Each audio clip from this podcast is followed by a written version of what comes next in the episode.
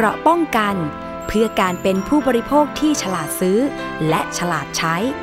ในรายการภูมิคุ้มกัน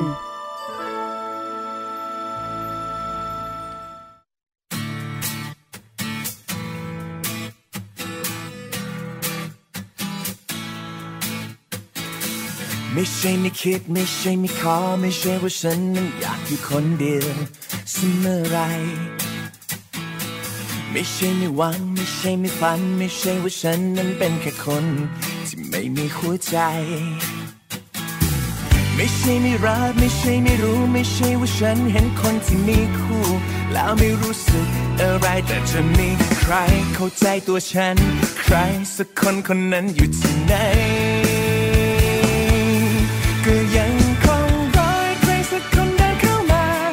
แต่ยังคงไม่มีใครสักคนที่เข้าตาแต่ละคนเข้ามาก็ทำไม่รู้ว่าจะอย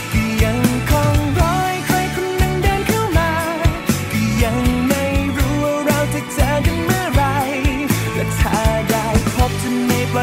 นเดียวยั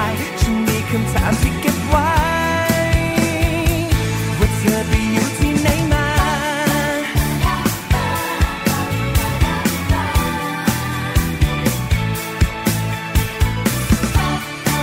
ว้าวว้าวก็ยังคงรอใครคนนั้นเดินเข้ามาก็ยังไม่รู้ว่าเราจะเจอกันเมื่อไรและถ้าได้พบจะไม่ปล่อยให้ไปไหนไกลฉันมีคำถามที่เก็บไว้ไม่ใช่ไม่รู้ไม่ใช่ว่าฉันเห็นคนที่มีคู่แล้วไม่รู้สึกอะไรแต่จะมีใครเข้าใจตัวฉันใครสักคนคนนั้นอยู่ที่ไหนก็ยังคงรอใครสักคนเดินเข้ามาแต่ยังคงไม่มีใครสักคนที่เข้าตาแต่ละคนเข้ามาก็ทำไม่รู้ว่าที่อยู่คนเดียวยังง่ายกว่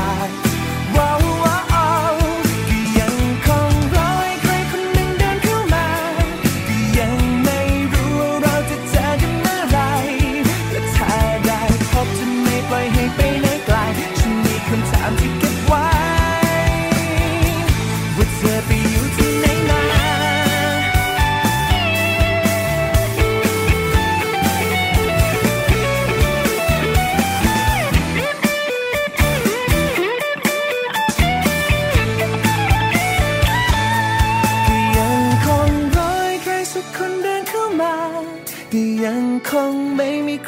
คนที่เข้าตาแต่ละคนเข้ามาก็ทำให้รู้ว่าที่อยู่คนเดียวยังง่ายกว่าว้าวว้าวก็ยังคงรอใครคนนั้นเดินเข้ามาก็ยังไม่รู้ว่าเราจะเจอกันเมื่อไรและถ้าได้พบจะไม่ปล่อยให้ไปไหนไกลฉันมีคำถามที่เก็บไว้ว่าเธอ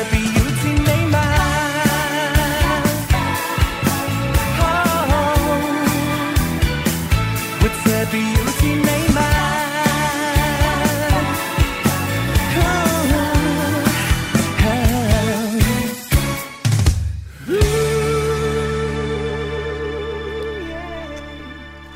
สวัสดีค่ะคุณผู้ฟังค่ะพบกับรายการภูมิคุ้มกันรายการเพื่อผู้บริโภคนะคะวันนี้ตรงกับวันพุธที่สิบเจ็ดกุมภาพันธ์สองพันห้าร้อยห้าสิบเก้าค่ะไปอยู่ที่ไหนมานะคะไม่ได้ไปอยู่ที่ไหนค่ะก็ยังอยู่ข้างๆคุณผู้ฟังเหมือนเดิมเพราะว่าเราพบกันทุกวันจันทร์ถึงวันศุกร์นะคะเวลา สิบเอ็ดนาฬิกา นถึง สิบสองนาฬิกา นค่ะวันนี้พบกับดิฉันสวนีฉ่ำเฉลียวเช่นเดิมนะคะฟังและดาวน์โหลดรายการได้ค่ะไม่ว่าจะเป็น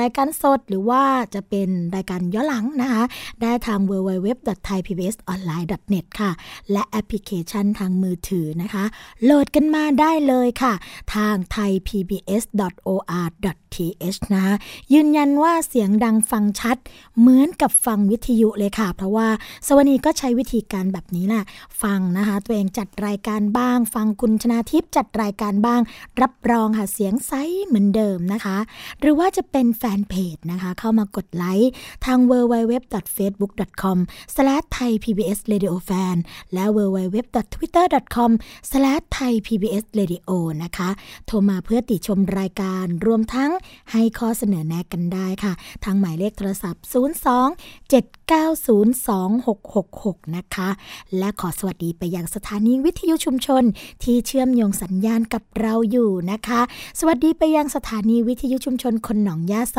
จังหวัดสุพรรณบุรีค่ะ เอฟ เอ็ม หนึ่งร้อยเจ็ดจุดห้า เมกะเฮิรตซ์นะคะสถานีวิทยุชุมชนปฐมสาคร เอฟ เอ็ม หนึ่งร้อยหกจุดสองห้า เมกะเฮิรตซ์สถานีวิทยุชุมชนคนเมืองลี้จังหวัดลำพูน เอฟ เอ็ม หนึ่งร้อยสามจุดเจ็ดห้า เมกะเฮิรตซ์สถานีวิทยุวัดโพบัลลังก์นะคะจังหวัดราชบุรีค่ะ เอฟ เอ็ม หนึ่งร้อยสามจุดเจ็ดห้า เมกะเฮิรตซ์นะคะสถานีวิทยุเทศบาลทุ่งหัวช้างจังหวัดลำพูน เอฟ เอ็ม หนึ่งร้อยหกจุดสองห้า เมกะเฮิรตซ์และสถานีวิทยุชุมชนคนเขาวงจังหวัดกาฬสินธุ์นะคะ เอฟ เอ็ม แปดสิบเก้าจุดห้า เมกะเฮิรตซ์ค่ะเรียกได้ว่านะทั้งภาคกลางภาคเหนือภาคอีสานก็ติดตามฟัง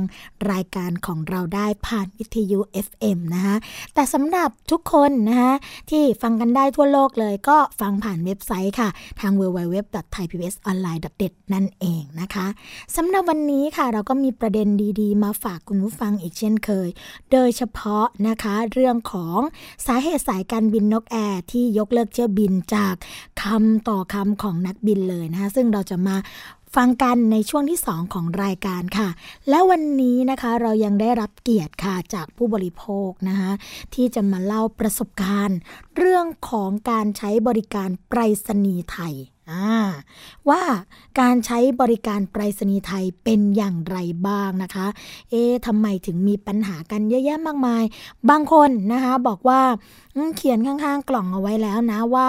ห้ามโยนห้ามกระแทกเพราะว่าเดี๋ยวของจะแตกปรากฏว่าค่ะพอได้รับปุ๊บนะคะมีรอยบาทาอยู่บนฝากล่องด้วยนะอันนี้ก็เลยไม่แน่ใจว่าจริงๆแล้วเนี่ยไปรษณีย์เขาใช้วิธีการส่งกันแบบไหนแต่นี่ก็ไม่ใช่ว่าจะเป็นทุกที่ทุกแห่งทุกคนนะคะก็ต้องมาฟังกันค่ะว่าในฐานะของผู้บริโภคที่ใช้บริการไปรษณีย์นี้เนี่ยเขาเป็นยังไงกันนะคะแต่ก่อนที่จะไปพูดคุยกับแขกรับเชิญในรายการค่ะเราก็มีข่าวนะคะซึ่งเป็นอุบัติเหตุจากรถบัสโดยสารสองชั้นค่ะซึ่งนำผู้โดยสารนะคะซึ่งส่วนใหญ่ก็เป็นแรงงานต่างด้าวจากจังหวัดชลบุรีค่ะมุ่งหน้าไปแม่สอดนะคะแล้วก็ไปเกิดอุบัติเหตุชนท้ายรถพ่วงสิบแปดล้อซึ่งขนทรายมาเต็มลำเลยนะคะที่บริเวณถนนคลองขลุงค่ะเมืองกำแพงเพชรนะคะทำให้มีผู้เสียชีวิตจำนวนหลายรายด้วยกันค่ะที่เกิดเหตุนะคะก็เป็นรถบัสปรับอากาศสองชั้นสายชลบุรีแม่สอดค่ะหมายเลขทะเบียน หนึ่งศูนย์ สองศูนย์สามสาม ตราดนะคะชนกับรถพ่วงสิบแปดล้อค่ะหมายเลขทะเบียน เจ็ดศูนย์ ศูนย์หกเจ็ดเจ็ด นครสวรรค์จนด้านหน้าก็พังยับเยินนะคะคนขับนี่ก็ถือว่าอะไรล่ะเขาเรียกว่าเบาะผู้โดยสารนะคะหลุดรวมมากองอยู่รวมกันบริเวณด้านหน้าของตัวรถค่ะส่วนด้านรถบรรทุกพ่วงนะคะคนขับเนี่ยก็ทางด้านหน้าก็สภาพพังยับเยินไม่ต่างกันค่ะจากการตรวจสอบก็มีผู้โดยสารมาทั้งหมดสี่สิบแปดคนนะคะแล้วก็ส่วนใหญ่ก็จะเป็นผู้ที่ได้รับบาดเจ็บเป็นจำนวนมากค่ะกู้ภัยก็นำกำลังนะคะไประดมช่วยกันเพื่อช่วยเหลือ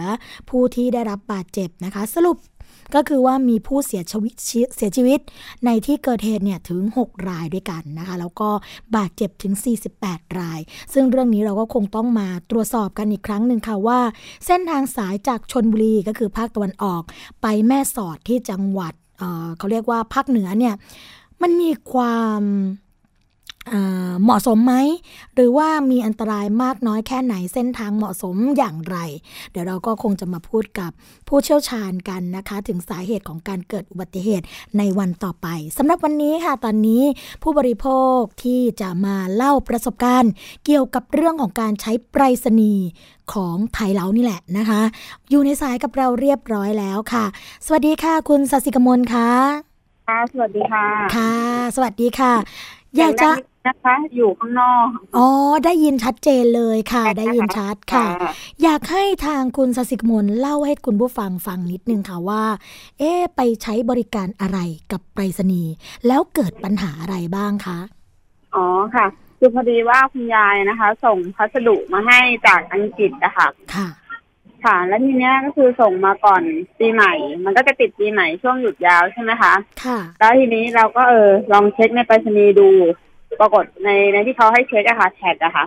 เราก็เช็คในเว็บปุ๊บปรากฏว่าของเนี่ยมันอยู่ที่ไปรษณีย์หลักสี่เนี่ยตั้งแต่วันที่แปดมกราแล้วก็คิดว่าเออแปดมกราเดี๋ยวเก้าหรือเก้า เก้า เก้าสิบเนี่ยน่าจะถึงเราแล้ว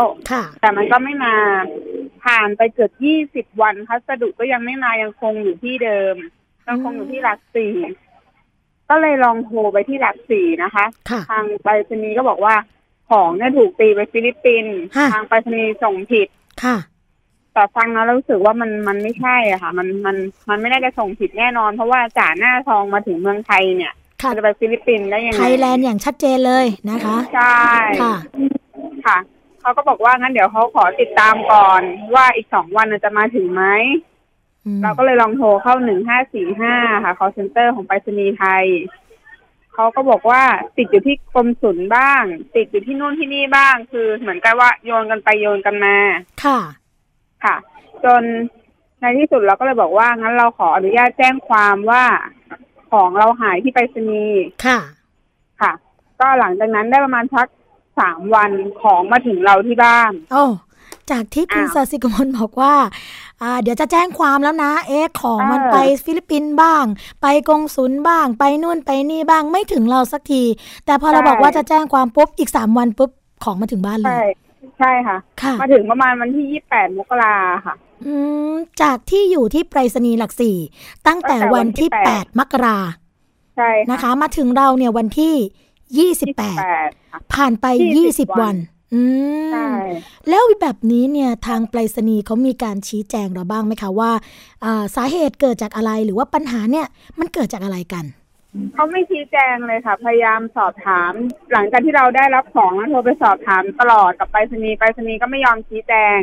ก็เลยก็เลยอีเมลไปสอบถามว่าเพราะอะไรคุณถึงไม่ชี้แจงเหตุผลว่าของมันไปที่ไหนหรือมันติดอะไรทำไมของถึงไม่นำจ่ายเพราะว่าในไปในในพัสดุเนี่ยมันไม่มีอะไรที่ผิดกฎหมายเลยมันเป็นแค่เสื้อยืดหนึ่งตัวซึ่งมันมันไม่น่าจะค้างอะไรได้นานขนาดนั้นไปรษณีย์ก็บอกว่าไม่สามารถชี้แจงเหตุผลได้ตอบมาในอีเมลนะคะเราก็เลยโทรเข้าหนึ่งห้าสี่ห้าอีกเขาก็บอกว่าเดี๋ยวเขาจะติดตามร้องผลให้อีกทีนึงว่าทำไมถึงไม่แจ้งเหตุผลจนเมื่อวานนี้มีเจ้าหน้าที่จากไปรษณีย์ไทยโทรมาค่ะก็บอกว่าเดี๋ยวจะชี้แจงทางอีเมลแต่จนบัดนี้ก็ยังไม่มีการชี้แจงอะไรใดๆทั้งสิ้นค่ะอืมน่าแปลกใจนะคะที่เกิดปัญหาแบบนี้กับตัวผู้บริโภคทีนี้ถ้าเกิดผู้บริโภคไม่ทราบเรื่องเลยนะคะไม่ทราบว่าเอ๊ะพัสดุจะถึงยังไงแบบไหนเนี่ยเอ่อจะทำยังไงกันต่อไปในขั้นตอนที่คุณศศิกมลดำเนินการนะคะพบปัญหาหรือว่าสิ่งผิดปกติอะไรบ้างไหมคะอะไรนะคะไม่ได้ยินเลยค่ะในในช่วงที่เราดำเนินการติดตามพัสดุของเราเนี่ยนะคะกับทางไปรษณีย์เราพบความผิดปกติอะไรบ้างสิ่งที่เราสงสัยหรือว่าสิ่งที่เราสังเกตเห็นเลยว่าแน่ๆเลยว่ามันคือความผิดปกติแล้วล่ะตรงนี้ค่ะความผิดปกติคือปกติมันมาถึงเมืองไทยอย่างเงี้ยเนาะวันที่แปดอ่ะมันก็จะตีออกเลยแต่นี่มันไม่ยอมตีสักทีนึงเราอ่ะกลัวหายเพราะเราเคยหายจากไปรษณีย์มาแล้วครั้งนึงแล้วเราเคยร้องเรียนไปที่ ไอ ที วี เก่าค่ะเออให้ไปถ่ายให้ไปถ่ายทำให้หน่อยว่าเนี่ยเราอ่ะ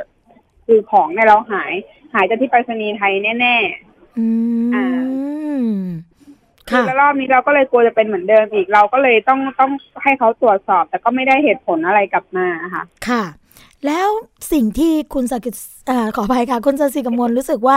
อยากจะฝากผู้บริโภคเลยนะคะที่ใช้บริการไปรษณีย์ไทยเนี่ยแล้วเจอปัญหาแบบนี้คืออะไรคะจากประสบการณ์ของเราจากประสบการณ์คือของไม่ค่อยถึงมือค่ะถึงมือช้าอื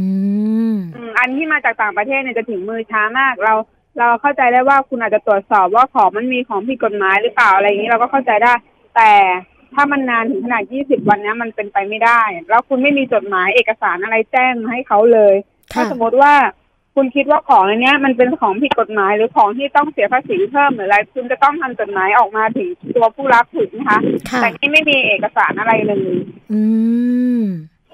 ค่ะแล้วในการชี้แจงตอนนี้ปัจจุบันนี้ก็ยังไม่มียี่สิบวันผ่านไปใช่ค่ะก็ยังไม่มีการชี้แจงอะไรใดๆทั้งสิ้นเลยค่ะเคยเจอปัญหาลักษณะแบบนี้หรือว่าคล้ายๆกับแบบนี้บ้างไหมคะ ก็ก็เคยเจอคือหายไปเลยค่ะหายไปเลยไม่เจอร่องรอยใดๆทั้งสิ้นใช่ไม่เจอร่องรอยอะไรเลยค่ะแล้วทางไปรษณีย์เนี่ยเขาแก้ไขหรือว่าดำเนินการให้เรายังไงบ้างคะไม่ไม่คือไม่แก้ไขอะไรเพราะว่าด้วยด้วยตอนนั้นเนี่ยเราไม่มีเลขพัสดุมายืนยันค่ะค่ะเพราะว่าด้วยคุณยายเนี่ยเขาอายุมากแล้วเนาะเขาอยู่ที่นู่นเขาอยู่คนเดียวเขาก็ไม่รู้ว่าจะดูตรงไหนอะไรยังไงอย่างเงี้ยเราก็เออถือว่าทำใจอะยังไงมันมันก็ไม่ได้คืนแล้วล่ะเพราะมันผ่านมาเป็นเดือนเดือนแล้วไปรษณีย์ยังไม่เอามาส่งอย่างเงี้ยค่ะอ่าแต่รอบเนี้ยคือดีหน่อยตรงที่ว่าเราได้เลขพัสดุเพราะว่าคุณยายเนี่ยเขามีพยาบาลดูแลแล้วเราก็เออได้เลขพัสดุมาแล้วก็เลยเออได้ได้เช็คค่ะโอ้โหค่ะโชคดีอย่างยิ่งที่มีเลขพัสดุมายืนยันนะคะใช่จริงๆอยากจะแนะนำผู้บริโภคด้วยแล้วก็ฝากทางคุณศศิกมลด้วยนะคะว่าถ้าเจอลักษณะแบบนี้เนี่ยทำถูกต้องแล้วก็คือเรื่องของการแจ้งความนะคะเพราะว่าเรื่องของการส่งพัสดุหรือว่าไปรษณีย์แบบนี้เนี่ยเป็นเรื่องของงานบริการนะคะแล้วก็อยู่ในความรับผิดชอบของหน่วยงานดังกล่าวก็คือไปรษณีย์ไทยนั่นเองเพราะฉะนั้นถ้าเกิดพัสดุของเราหายไปหรือว่าไม่สามารถที่จะนำส่งเราได้ตามสัญญาที่ให้ไว้กับเราในเรื่องของการบริการเราก็ต้องแจ้งความนะคะข้อหาเรื่องของการลักทรัพย์นะคะเขาจะลักทรัพย์หรือไม่ลักทรัพย์เราไม่รู้แต่ว่าพัสดุของเราหายไปไม่ส่งมาถึงเราอ่าค่ะอันนี้ทำถูกต้องเลยค่ะแต่ทีนี้เนี่ยถ้าเกิดแจ้งความแล้วของก็ยังไม่ได้อีกแล้วก็เราตรวจสอบไปที่ต้นทางแล้วมีหมายเลขพัสดุชัดเจนนะคะเราสามารถใช้กฎหมายในการฟ้องร้องได้ด้วยนะนั่นก็คือเรื่องของตัวพระราชบัญญัติคุ้มครองผู้บริโภคตัวนึงนั่นก็คือกฎหมายวิธีพิจารณาคดีผู้บริโภคนั่นเองนะคะตัวนี้เนี่ยสามารถที่จะยื่นฟ้องได้เพื่อเรียกร้องค่าเสียหายแล้วตอนนี้ค่ะเขามีกฎหมายตัวใหม่เรื่องของการยื่นฟ้องแบบกลุ่มค่ะคุณศศิกมลถ้าเกิดว่าเรารวบรวมผู้เสียหายนะคะที่เจอลักษณะการบริการของไปรษณีย์แบบนี้ไม่ได้รับของไม่ได้รับอะไรเนี่ยเรารวมตัวกันฟ้องได้เลยค่ะแล้วก็เรียกค่าเสียหายจากหน่วยงานได้ด้วยแล้วอย่างเงี้ยคือเรามีสิทธิ์รู้ใช่ไหมคะว่าทำไมของถึงไม่ส่งมาถูกต้องค่ะเพราะว่าเป็นเรื่องของสิทธิผู้บริโภคในเรื่องของการรับรู้ข้อมูลข่าวสารนะคะว่าเอ๊ะเพราะอะไรอย่างไรทำไมถึงเกิดความล่าช้าไปถึงยี่สิบวันด้วยกันค่ะถ้าเขาถ้าเขาบอกว่าเขาไม่สามารถชี้แจงได้หรือไม่สามารถให้ข้อมูลตรงนี้ได้เราจะทำยังไงได้บ้างคะอ่าถ้าเกิดเขาบอกว่าไม่สามารถชี้แจงได้แล้วเรารู้สึกว่าโอ้เราเสียหายมากกับยี่สิบวันที่ผ่านมานี้นะคะเราก็สามารถใช้กฎหมายตัวนี้ละค่ะยื่นดำเนินการฟ้องร้องไปรษณีย์อันที่หนึ่งก็คือเพื่อที่จะเรียกร้องให้เขาชี้แจงให้เหตุผลกับเรานะคะอันที่สองก็คือฟ้องเพื่อเรียกค่าเสียหายในเรื่องของค่าเสียเวลาค่าติดตามค่าเสียโอกาสในการใช้สิ่งของที่อยู่ในพัสดุที่ถูกส่งมานั่นเองค่ะอืมนะคะถ้ายังไงก็คงต้องฝากคุณศศิกมลแล้วแหละว่าถ้าเกิดเพื่อนๆนะคะหรือว่าคนที่ใกล้ชิดกับเราเนี่ยเจอเหตุการณ์แบบนี้ลักษณะแบบนี้ก็ต้องช่วยกันแนะนำนะคะค่ะก็ถือว่าเป็นผู้บริโภคที่เป็นผู้บริโภคตัวอย่างนะคะแล้วก็ใช้สิทธิ์ได้ดีเยี่ยมจริงๆสำหรับคุณศศิกมลนะวันนี้รายการภูมิคุ้มกันค่ะต้องขอขอบคุณมากๆที่มาแลกเปลี่ยนนะคะแล้วก็ให้ข้อมูลกับผู้บริโภคท่านอื่นที่รับฟังอยู่ในขณะนี้แล้วเชื่อว่าหลายคนเนี่ยก็กำลังคิดแน่นอนว่านี่เลยเดี๋ยวฉันจะเรียกร้องบ้างแล้วนะคะเดี๋ยวฉันจะต้องติดตามบ้างแล้วเหมือนกับที่ทางคุณศศิกมลเล่าให้เราฟังนะคะวันนี้ขอบคุณมากๆเลยค่ะแล้วหวังว่าเดี๋ยวโอกาสต่อไปได้คงได้มาแลกเปลี่ยนประสบการณ์กันอีกในรายการภูมิคุ้มกันนะคะขอบคุณนะคะขอบคุณมากๆค่ะสวัสดีค่ะสวัสดีค่ะค่ะก็เป็นข้อมูลดีๆจากผู้บริโภคตัวอย่างดีๆนะคะที่มาแลกเปลี่ยนประสบการณ์กันในวันนี้สำหรับเรื่องของการบริการอย่างที่สวนีบอกไปแล้วนะคะเป็นเรื่องของสัญญาถ้าเกิดว่า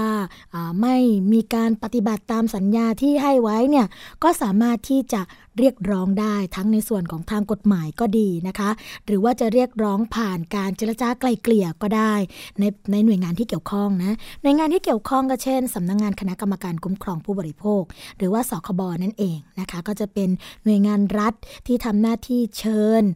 หน่วยงานที่เกี่ยวข้องเข้ามาเพื่อเจรจาไกล่เกลี่ยแต่ทีนี้ในช่องว่างของกฎหมายของหน่วยงานรัฐค่ะคุณผู้ฟังก็จะมีช่องว่างเรื่องของการที่หน่วยงานรัฐไม่สามารถฟ้องหน่วยงานรัฐด้วยกันได้นะคะไปรษณีย์เนี่ยเราก็ต้องมาดูกันค่ะว่าเป็นหน่วยงานรัฐหรือว่าเข้าข่ายหน่วยงานรัฐวิสาหกิจหรือเปล่านะคะที่จะเข้าข่ายในกฎหมายที่ห้ามฟ้องถ้าเกิดว่าในส่วนของสคบไม่สามารถฟ้องแทนผู้บริโภคได้หน่วยงานอีกหน่วยงานหนึ่งที่เป็นหน่วยงานเอกชนนะคะนั่นก็คือมูลนิธิเพื่อผู้บริโภคนั่นเองก็จะมีศูนย์พิทักษ์สิทธิผู้บริโภคนะคะแล้วก็มีทนายความอาสาที่จะให้คำปรึกษารวมทั้งข้อมูลต่างๆสำหรับผู้บริโภคดำเนินการแก้ไขปัญหาของตัวเองนะคะหรือว่าตัวผู้บริโภคนี่แหละเราก็สามารถยื่นฟ้องด้วยตัวเองได้ค่ะไม่ต้องใช้ทนายความนะคะเพียงแต่ว่าเราเดินไปที่ศาลที่มูลคดีเกิดนะคะที่มูลคดีเกิดในที่นี้นะคะเป็นภาษากฎหมายก็หมายความว่าที่เกิดเหตุนั่นแหละค่ะเกิดเหตุที่ไหน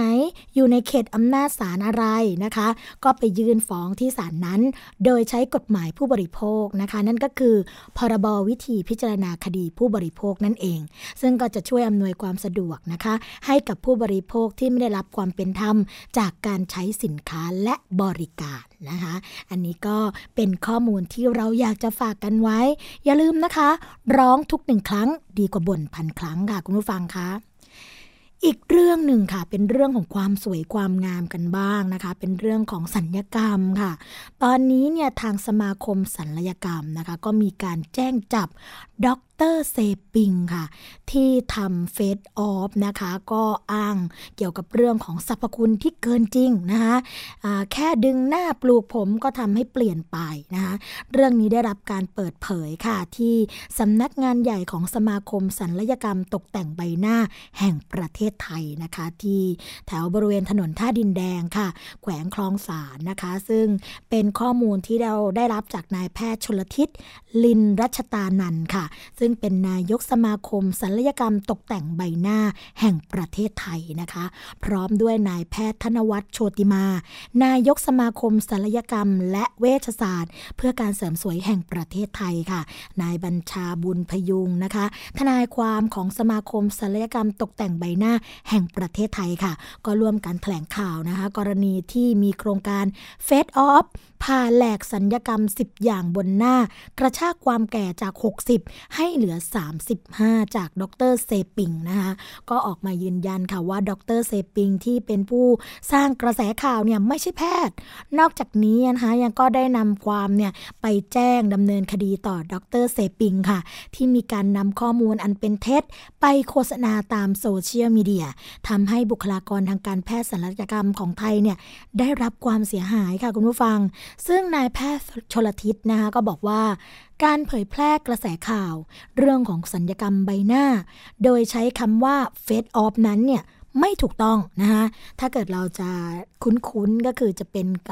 คำพูดที่อยู่ในภาพยนตร์ต่างประเทศนะคะซึ่งตรงนี้เนี่ยไม่ถูกต้องตามหลักวิชาการทางการแพทย์ศัลยกรรมเนี่ยไม่มีภาษาแบบนี้นะคะเรื่องที่มีการอวดอ้างสรรพคุณด้วยคำว่า Face Off จึงเป็นการใช้ภาษาภาพยนตร์เพื่อหวังผลทางธุรกิจค่ะ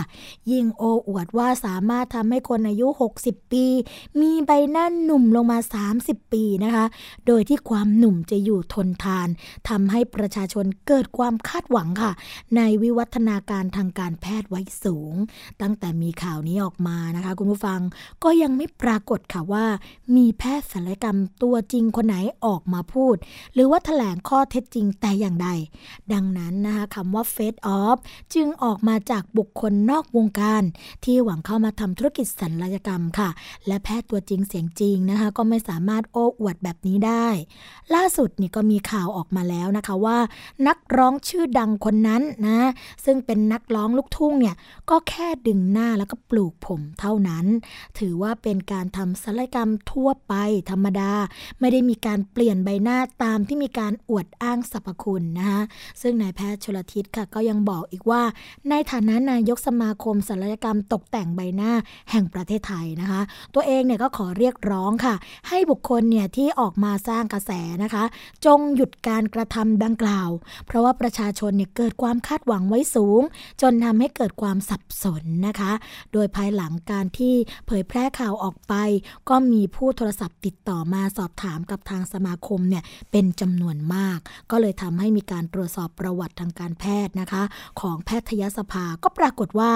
ดร.หญิงคนนี้ที่ชื่อว่าดร.เซปิงเนี่ยไม่ใช่แพทย์แต่อย่างใดนะคะแล้วก็ทางแพทยสภาก็ไม่สามารถเรียกดร.คนนี้เนี่ยมาสอบสวนได้เนื่องจากเจ้าตัวไม่ใช่แพทย์ก็เลยปรึกษากับทางนายกสมาคมศัลยกรรมนะคะแล้วก็เวชศาสตร์เพื่อการเสริมสวยแห่งประเทศไทยแล้วก็ทนายความเนี่ยเพื่อหาทางหยุดยั้งการกระทำของผู้แอบอ้างรายนี้จนกระทั่งเมื่อวันที่สิบห้านะคะที่ผ่านมาเนี่ยก็เลยตัดสินใจแจ้งความกับพนักงานสืบสวนสอบสวนสน.สมเด็จเจ้าพระยาค่ะเพื่อให้ดำเนินการต่อดร.เชปิงนะคะในข้อหา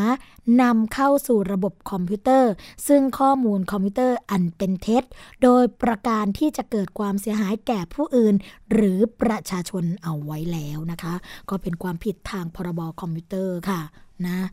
คุณผู้ฟังคะ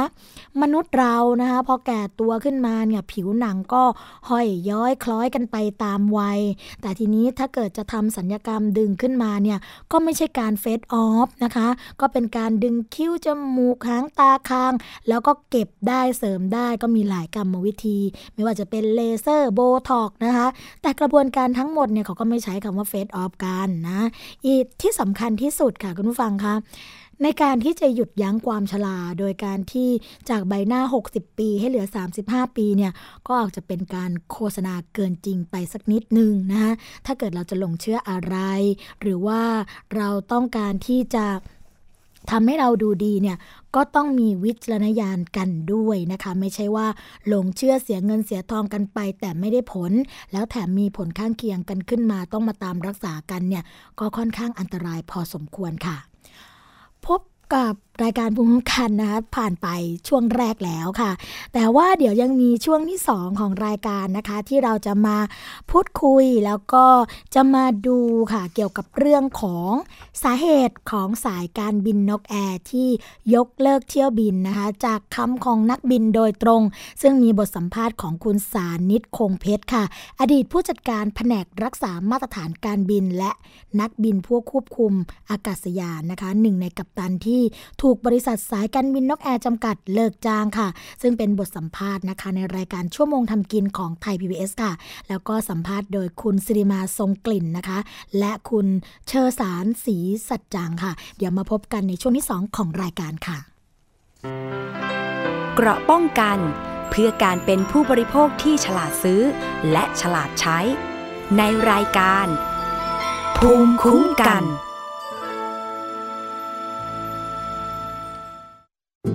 อยากให้คุณลองจินตนาการถึงโลกที่มีแต่เสียงมาร่วมเป็นส่วนหนึ่งในการมอบแสงสว่างให้กับผู้ป่วยโรคตาด้วยการบริจาคเงินเพื่อสร้างอาคารได้ที่บัญชีมูลนิธิโรงพยาบาลบ้านแพ้วกองทุนเพื่อสร้างโรงพยาบาลจักษุบ้านแพ้วธนาคารกรุงไทยบัญชีออมทรัพย์เลขที่ เจ็ดสี่ห้า ศูนย์ สามสามสามหนึ่งหก สาม สอบถามเพิ่มเติมโทรศูนย์ สาม สี่ สี่ หนึ่ง เก้า ห้า เก้า ห้าโรงพยาบาลจักษุบ้านแพ้วโรงพยาบาลตาแห่งแรกที่ประชาชนร่วมกันสร้างวันนี้การดูข่าวของคุณจะไม่ใช่แค่ในทีวีไทย พี บี เอส ให้คุณดูข่าวได้หลากหลายช่องทางน้ำท่วมเต็มพื้นที่เว็บไซต์ ดับเบิลยู ดับเบิลยู ดับเบิลยู ดอท ไทยพีบีเอส ดอท โอ อาร์ ดอท ทีเอช สแลช นิวส์ Facebook Thai พี บี เอส News Twitter แอท ไทยพีบีเอสนิวส์ YouTube Thai พี บี เอส News ไหลล้นทะลักเข้ามากดติดสนันในการข่าวพร้อมๆกับหน้าจอไร้ขีดจำกัดเรื่องเวลาเข้าถึงรายละเอียดได้มากกว่าไม่ว่าจะอยู่ณจุดไหนก็รับรู้ข่าวได้ทันทีดูสดและดูย้อนหลังได้ทุกที่กับสี่ช่องทางใหม่ข่าวไทย พี บี เอส ข่าวออนไลน์ฉับไวในมือคุณ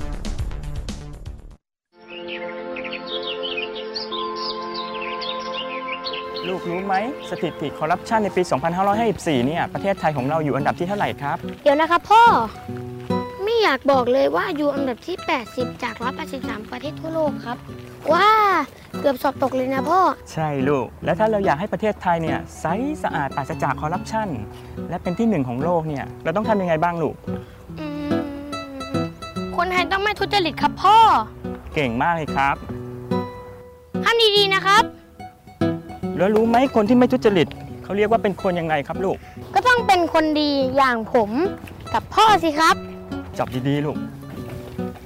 พ่อรู้ไหมเมื่อไหร่จะมีคนมาซ่อมถนนให้บ้านเราสักทีคงต้องรอให้คนดีๆอย่างลูกมาเป็นผู้แทนราษฎรก่อนละมั้งปลูกฝังกันตั้งแต่วันนี้ประเทศไทยจะไม่มีคอร์รัปชัน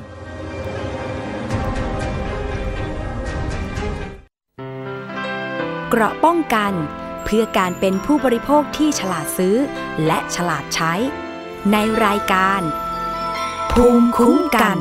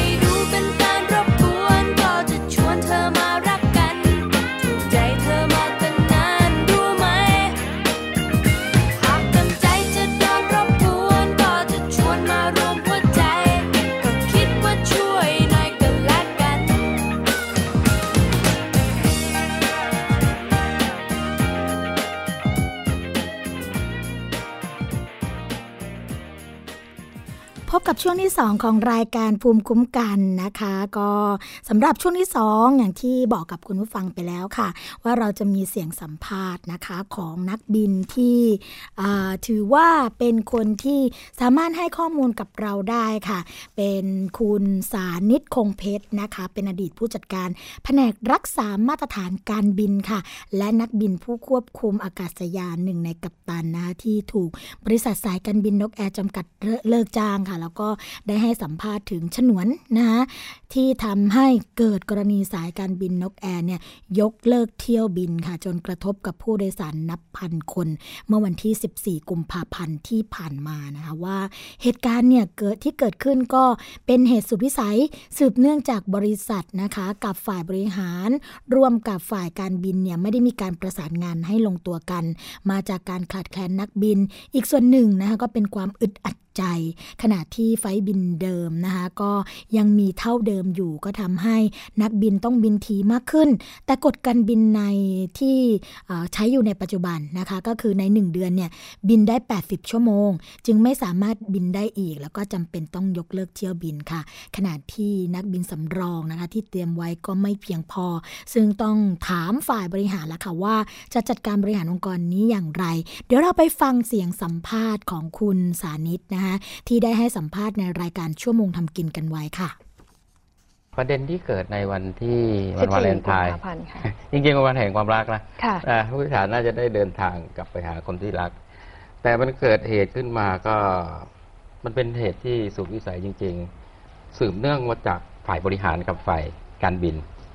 ไม่ได้ประสานงานให้ลงตัวกันจึงเกิดเหตุในวันที่สิบสี่ตัวที่จุดชนวน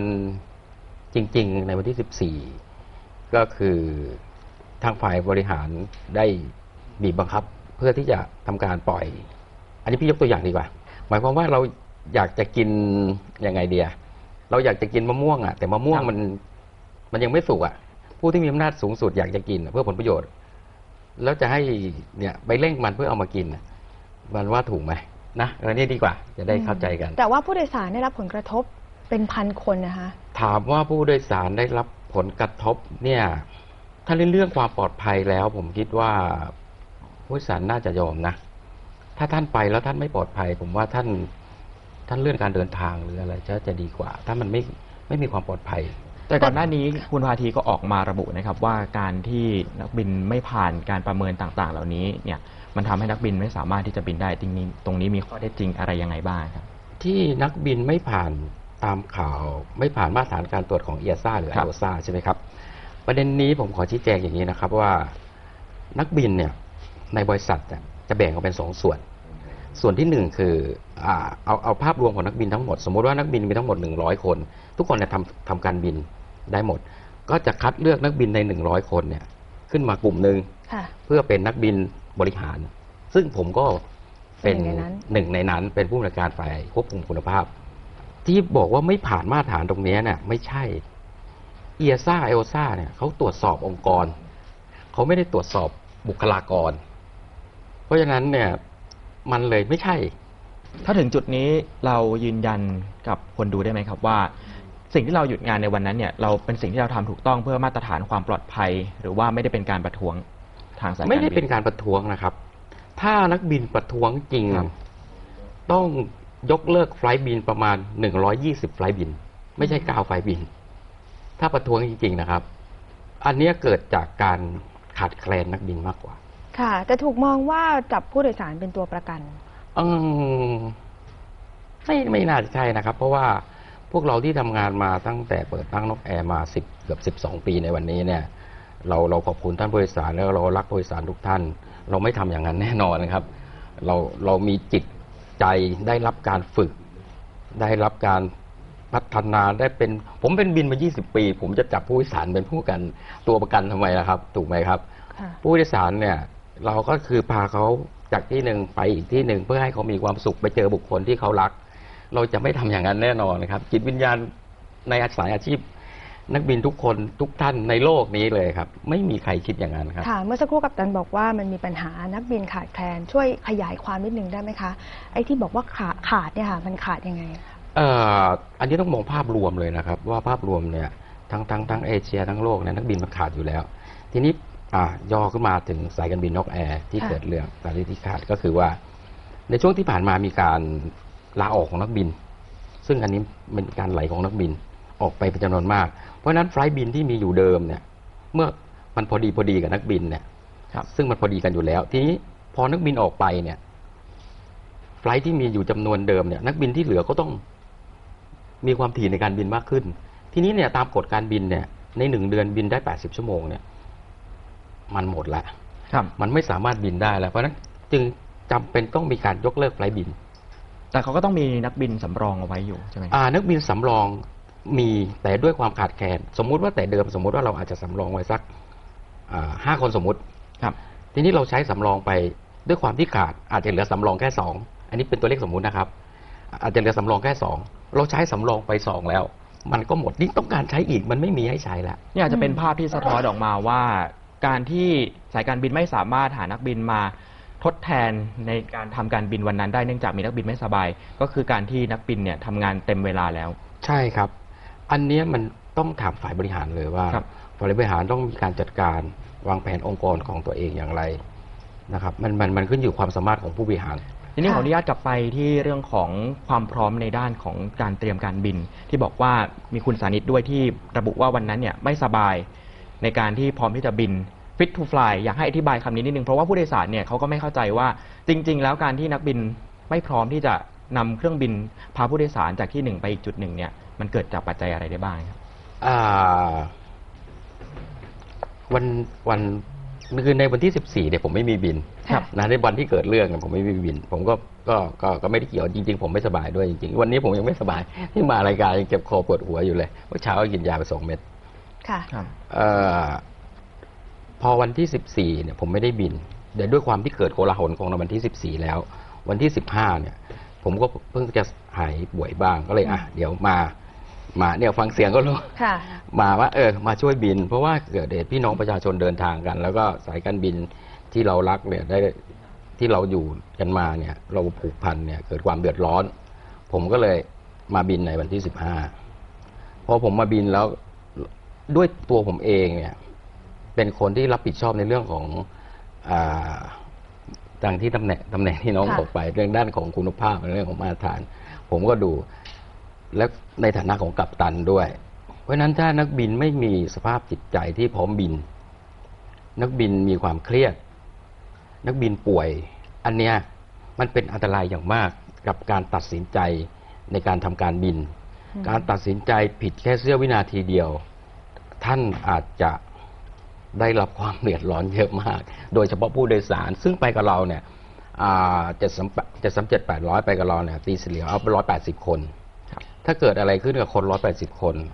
ไม่ใช่แค่เขาร้อยแปดสิบนะครับมีหลังบ้านมีอะไรของเขาอีกผมคูณให้สี่เป็นพันคนที่เดือดร้อนถ้าเขาเป็นผู้นำครอบครัวเขาเป็นเสาเรี่ยวเสาแรงหลักของครอบครัวแล้วใครจะดูแลกับการตัดสินใจผิดของเราแค่หนึ่งวินาทีถูกไหมครับอันนี้เมื่อผมผมพิจารณาแล้วเนี่ยผมเครียดด้วยความที่เราเครียดด้วยความสภาพจิตใจของเราที่ไม่พร้อมบินผมก็เลยแจ้งน้องไปบอกว่าพี่พี่ไม่พี่บินไม่ไหวนะวันเนี้ยพี่บินไม่ไหวพี่พี่ขอไม่บินแล้วกันค่ะก็เลยก็เลยพี่ก็ไม่ได้บินก็เลยส่งผลให้หลังจากนั้นผมก็กลับไปนอนที่บ้านแล้วกัปตันไปเซ็นชื่อเข้าทำงานแล้วหลังจากนั้นก็กลับไปที่บ้านอันนี้เป็นสาเหตุที่ทำให้กัปตันถูกเลิกจ้างเพียงคนเดียวหรือเปล่าคะใช่ครับใช่ใช่อ่าคือคือผมไปเซ็นชื่อแล้วผมก็ไม่สบายใจผมผมเครียดผมก็บอกว่าผมผมบอกน้องว่าพี่พี่ไม่บินนะส่วนด้านการด้วยว่าจะหาใครมาทดแทนผมในด้านการบินเป็นเรื่องของน้องที่จัดบินเพราะเขาจะรู้ว่านักบินคนไหนบินได้นักบินคนไหนบินไม่ได้เพราะนักบินเนี่ยเวลาบินเสร็จเนี่ยต้องมีชั่วโมงพักสมมติคุณบินวันนี้แปดชั่วโมงคุณต้องมีเวลาพักสมมติอ่ะคุณต้องพักสิบนะถึงบินได้อีกแปดคุณต้องพักอีกนะถึงบินได้อันนี้น้องก็จะรู้จะให้ผมไปหาคนมาบินแทนอะไรอย่างเงี้ยมันไม่ใช่หน้าที่ผมและผมก็ไม่มีข้อมูลน้องเป็นคนหามาบินแทนครับถ้าถามเป็นความรู้การที่เราเข้าไปเซ็นชื่อแล้วว่าเราจะปฏิบัติหน้าที่แต่ว่าเรารู้สึกว่าไม่สบายใจหรือว่าไม่ป่วยกระทันหันเนี่ยจริงๆแล้วตามหลักของนักบินสามารถทำได้ไหมครับทำได้ครับคือนักบินป่วยนักบินไม่มีเจ็ดพร้อมบินเนี่ยโดยบ่ายเซ็นเลยไม่ต้องกฎหมายนะไม่มีคนมาแทนหรอคะก็ด้วยที่ว่าขาดแคลนนักบินไงครับย้อนไปกลับไปที่เดิมด้วยความที่เราใช้ตัวสำรองไปหมดแล้ว มันก็ไม่มีคนบินแทนทีนี้กัปตันถูกเลิกจ้างเพียงคนเดียวจะพิสูจน์ความบริสุทธิ์ของตัวเองยังไงคะว่าจริงๆแล้วบริสุทธิ์ใจแล้วก็ไม่สบายจริงๆกลัวมีความเสียหายเกิดขึ้นแล้วก็ทางด้านยุติธรรมเนี่ยค่ะจะไปฟ้องร้องหรือว่าจะทำยังไงผมผมผมไม่หยุดบินปุ๊บผมก็กลับไปนอนนะแล้วก็ตื่นขึ้นมาก็มีสายโทรมาอ้าวพี่พี่พี่โดนไล่ออกเลยคือผมว่าถ้าให้ความยุติธรรมกับผมหน่อยนะเรียกผมไปสอบถามเรียกผมไปตั้งคณะกรรมการสอบสวนผมก็ยินดีเราจะได้ชี้แจงว่าเรายังไงอ่าอยู่ๆผมเป็นอย่างนี้ผมตัดสินใจอย่างนี้เพื่อเพื่อความปลอดภัยของพี่น้องประชาชนแล้วสุดท้ายผมปึกเลยแล้วลูกเมียผมอยู่ที่บ้านภาระรับผิดชอบของผมที่เกิดขึ้นแล้วเรื่องไงครับอยู่มาเมื่อวานผมผมยังทำงานอยู่วันนี้ผมตกงานแล้วครับค่ะกัปตันจะทำยังไงต่อไปคะก็หลายคนก็บอกว่าก็ฟ้องร้องเพื่อเรียกร้องความเป็นธรรมให้กับอาชีพของเราถูกไหมครับถ้าเราเขาก็บอกว่าถ้าไม่ทำอย่างนี้ต่อไปก็อาจจะเกิดเหตุซ้ำขึ้นได้อ้าวผู้บริหารไม่พอใจไปออกนะจ้างกล้อง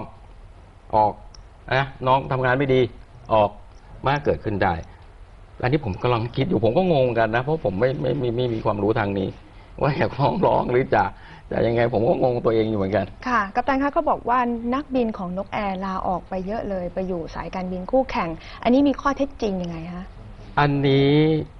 เรื่องจริงมันเป็นเรื่องของค่าตอบแทนหรือว่าเรื่องของอะไรครับค่าตอบแทนส่วนหนึ่งแล้วก็ความที่เขาอาจจะมีเรื่องส่วนตัวความอึดอัดใจเหมือนน้องอะทำงานที่นี่อึดอัดใจตอนนี้สบายใจดีสบายใจดีนะเราก็อาจจะไปที่อื่นผมตอบแทนมากกว่าถูกไหมคือคือคนทำงานก็ต้องการเงินในการ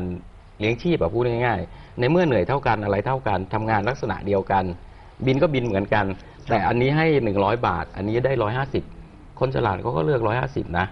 แต่ที่ผ่านมาเนี่ยพี่ก็ไม่ได้พี่เป็นคนโง่นะแต่ว่าผลค่าตอบแทนของสายการบินนกแอร์เนี่ยในอดีตที่ผ่านมาเนี่ยน้อยที่สุดแต่พวกเรายังอยู่มาเนี่ยเป็นสิบปีพวกเราที่โดนตั้งกรรมการสอบสวนทั้งหมดที่น้องขึ้นไอ้ใบที่เขารีพอร์ตขึ้นมาเนี่ยที่โดนตั้งกรรมการสอบสวนเจ็ดแปดคนเนี่ยอยู่กันมาตั้งแต่นกแอร์สร้างค่าตอบแทนน้อยที่สุดเราก็ยังทนกันอยู่เรารักกันในอดีตเรารักองค์กรเรารักสายการบินของเราเราทำบ้านของเราเพราะฉะนั้นคนที่มาต่อว่าพวกผมทุบเอาข้าวตัวเองเนี่ยผมว่าคิดดีแล้วพูดใหม่น่าจะดีกว่าใครจะทุบหม้อข้าวตัวเองครับไม่มีครับสายการบินนกแอร์ให้ผมทุกอย่างให้พวกเราทุกอย่างใครจะไปทุบล่ะครับบ้านรถนกแอร์ก็ให้ผมมาผมรักนกแอร์ทุกคนรักนกแอร์แล้วมาพูดว่าพวกกัปตันกลุ่มหนึ่งไม่พอใจทุบหม้อข้าวตัวเองผมว่าคิดแล้วพูดใหม่น่าจะดีกว่าค่ะกัปตันคะในภาพลักษณ์แล้วก็อุตสาหกรรมการบินของประเทศไทยเนี่ยค่ะคิดว่ามันจะได้รับความเสียหายมากน้อยแค่ไหนคะอืมในเรื่องในเรื่องเสียหายมันก็ต้องเสียหายแน่นอนนะนะเพราะว่าภาพพจน์มันก็คงคงคงดูไม่ดีแน่เพราะเกิดเรื่องแบบนี้เพราะฉะนั้นสิ่งที่เราต้องต้องผมว่าเราต้องช่วยกันนะครับเอ่อคนไทยด้วยกันพี่น้องกันก็ไม่ควรที่จะแตกแยกหันหน้าเข้ามาคุยกันอะไรอย่างเงี้ยครับผู้บริหารก็มาคุยอาจน้องต้องกักอะไรยังไงพูดคุยกันผมว่าคนไทยเราพูดคุยกันได้หมดแหละครับที่ผ่านมาคงเกิดจากส่วนหนึ่งเราไม่ได้พูดคุยกันค่ะจริงๆเราน่าจะคุยกันเพราะว่าคุยกันทุกอย่างก็จบค่ะกัปตันพูดเปิดทางเหมือนกับว่าพร้อมที่จะเจรจาและพูดคุยกับทางผู้บริหารของสายการบินนะคะอยากให้นกแอร์ซึ่งเป็นสถานที่ทำงานที่ผมรักเนี่ยให้ฝ่ายฝ่ายหนึ่งกับฝ่ายหนึ่งอ่ะพูดง่ายๆถูกไหมคนไม่ถูกกันต้องมีสองฝ่ายหันหน้าเข้ามาคุยกันใช่ไหมครับก็ผู้หมอทุกอย่างคุยได้หมดนะครับครับทีนี้หลายคนก็สงสัยนะคะว่าอะไรคือข้อบกพร่องของอุตสาหกรรมการบินของประเทศไทยตอนนี้และถ้าเกิดอยากจะให้แก้ไขปัญหากัปตันคิดว่าจะต้องไปแก้ตรงไหนก่อนเป็นอันดับแรกคะคือคือข้อบกพร่องหรือปัญหาที่แก้ผมว่าจริงๆแล้วพวกเราก็แก้กันอยู่แล้วนะครับแต่ด้วยความที่อุตสาหอุตสาหกรรมการบินเนี่ยโตโตมากโตเร็วเกินจนจนจนจนจนตัวเราเองก็ปรับตัวไม่ทันครับก็เมื่อเช้าก็คุยกับเพื่อนก็เป็นนายกสมาคมนักบินกับตาสนองก็คุยกันจริงๆเราก็แก้เราก็ช่วยกันทุกภาคส่วนอยู่แล้วนะครับตั้งแต่นู่นน่ะนายกรัฐมนตรีกรมอะไรทุกภาคส่วนเขาช่วยกันอยู่แล้วแต่ด้วยความที่มัน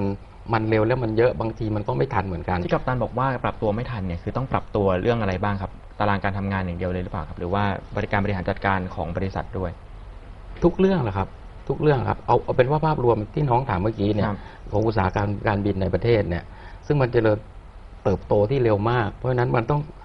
แต่เราเนี่ยปรับปรับเอายกตัวอย่างง่ายๆเนี่ยกัปตันเนี่ยนะกว่าจะผลิตได้หนึ่งคนเนี่ยมันใช้เวลาสามปีห้าปีถึงเจ็ดปีกว่าจะได้มาหนึ่งคนเพราะฉะนั้นเนี่ยด้วยอุตสาหกรรมการบินที่โตเร็วมากเพราะฉะนั้นเวลาเนี่ยไม่เหมือนเล่นเกมนะก็ไปลงคูณสี่คูณสิบหกแล้วมันได้เลยถูกไหมครับมันมันต้องใช้เวลาจะได้กัปตันหนึ่งคนเป็นเรื่องที่ยากมากเพราะฉะนั้นเนี่ยการที่ไม่รักษาบุคลากรไว้มันก็เป็นเรื่องที่น่าเสียใจซึ่งทางด้านคุณพาธีสารสินนะคะซึ่งเป็นประธานเจ้าหน้าที่บริหารของบริษัทสายการบินนกแอร์จำกัดก็ออกมาชี้แจงค่ะว่ากรณีของคุณสาธิตเออสานิตนะคะที่ถูกบริษัทเชิญให้ออกเนี่ยก็มาเซ็นชื่อขึ้นเครื่องค่ะแต่ช่วงสิบห้านาทีก่อนบินกลับหายตัวไปโดยที่นักบินผู้ช่วยก็นั่งรออยู่บนเครื่องแล้วนะคะโดยปกติเนี่ยเขาบอกว่าต้องใช้เวลาประมาณสามสิบนาทีในการแจ้งว่าเจ็บป่วยขึ้นเครื่องไม่ได้ซึ่งเวลาเพียงแค่สิบห้านาทีสายการบินก็ไม่สามารถที่จะหานักบินมาขับแทนได้ทันนะคะซึ่งคุณพาธีก็ให้ข้อมูลหลังจากที่คุณสานิตเนี่ยมาให้สัมภาษณ์ในรายการนะคะก็เป็นข้อมูลที่เราต้องรับฟังกันทั้งสองฝ่ายค่ะแต่ว่าในฐานะผู้บริโภคก็คงจะต้องได้รับการชดเชยเยียวยาตามสิ่งที่ต้องได้รับจริงนะคะสำหรับรายการภูมิคุ้มกันรายการเพื่อผู้บริโภคค่ะก็มาถึงช่วงท้ายของรายการกันแล้วนะคะอย่าลืมค่ะเราพบกันทุกวันจันทร์ถึงวันศุกร์เวลา สิบเอ็ดนาฬิกา นถึง สิบสองนาฬิกา นนะคะดำเนินรายการโดยดิฉันสวนีชำเฉลียวคุณชนาทิพย์ไพรพงศ์คุณยศพรพยุงสุวรรณค่ะฟังและดาวน์โหลดรายการได้นะคะทาง ดับเบิลยู ดับเบิลยู ดับเบิลยู ดอท ไทย พี บี เอส ออนไลน์ ดอท เน็ต และแอปพลิเคชันทางมือถือนะคะทาง ไทย พี บี เอส ดอท โอ อาร์ ดอท ที เอช ค่ะพบกันใหม่ในวันต่อไปนะคะสำหรับวันนี้รายการภูมิคุ้มกันขอลาไปก่อนสวัสดีค่ะ oh, yeah. Yeah, yeah. มองไปก็มีแต่ฝนโปรยปลายในหัวใจก็มีแต่ความเหน็บหนาวท้องฟ้าที่มองไม่เห็นแสงดาวคืนเหน็บหนาวยิ่งทำให้ใจเราหนาวสั่นอยากอยู่ดูแลให้เธอฝันดีแต่ใจก็รู้ดีก็หมดเวลาของฉันอยากจะอยู่กับเธอให้นานนานนานแต่ก็คงต้องลาพร้อมใจที่ไว้วันแต่ใจของฉันบอกอยากอยู่กับเธอต่อแต่ฉันวิงวอนกับเธอได้เพียงสายตาอยู่ต่อเลยได้ไหมอย่าปล่อยให้ตัวฉันไปเธอก็รู้ถึงหัวใจฉันอยู่ที่เธอหมดแล้วตอนนี้อยากได้ยินคำว่ารักแทนคำบอกลาเมฆฝนบนฟ้าคงรู้ดีคืนนี้ฉันได้อยู่ใกล้ๆเธอก็เพราะว่าคืนนี้ฉันกลัวว่าฉันจะนอนฝันร้ายถ้าฉันต้องกลับไปไม่มีเธอเคียงข้างฉัน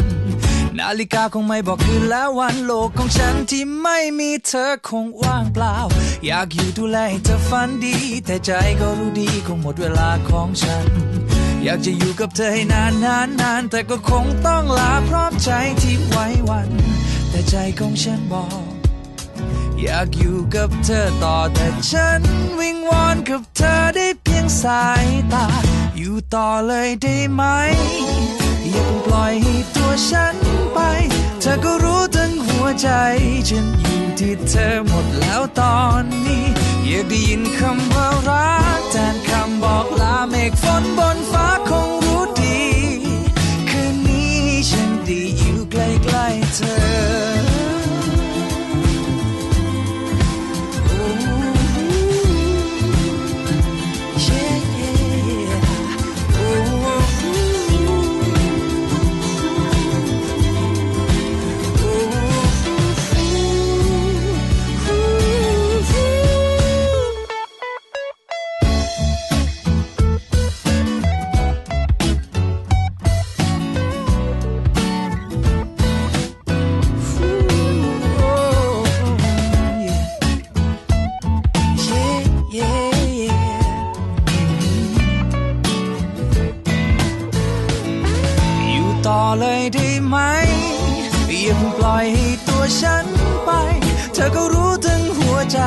ฉันอยู่ที่เธอหมดแล้วตอนนี้อยากได้ยินคำว่ารักแทนคำบอกลาเมฆ คนบนฟ้าคงรู้ดีคืนนี้ให้ฉันได้อยู่ใกล้ๆเธออยู่ต่อเลยได้ไหมอย่าเพิ่งปล่อยให้ตัวฉันไปเธอก็รู้ทั้งหัวใจฉันอยู่ที่เธอหมดแล้วตอนนี้อยากได้ยินคำว่ารักแทนคำบอกลาเมฆฝนบนฟ้าคงรู้ดีคืนนี้ฉันได้อยู่ใกล้ๆเธอ yeah, yeah. คืนนี้ฉันได้อยู่กับเธอคืนนี้ฉันได้อยู่กับเธอเกราะป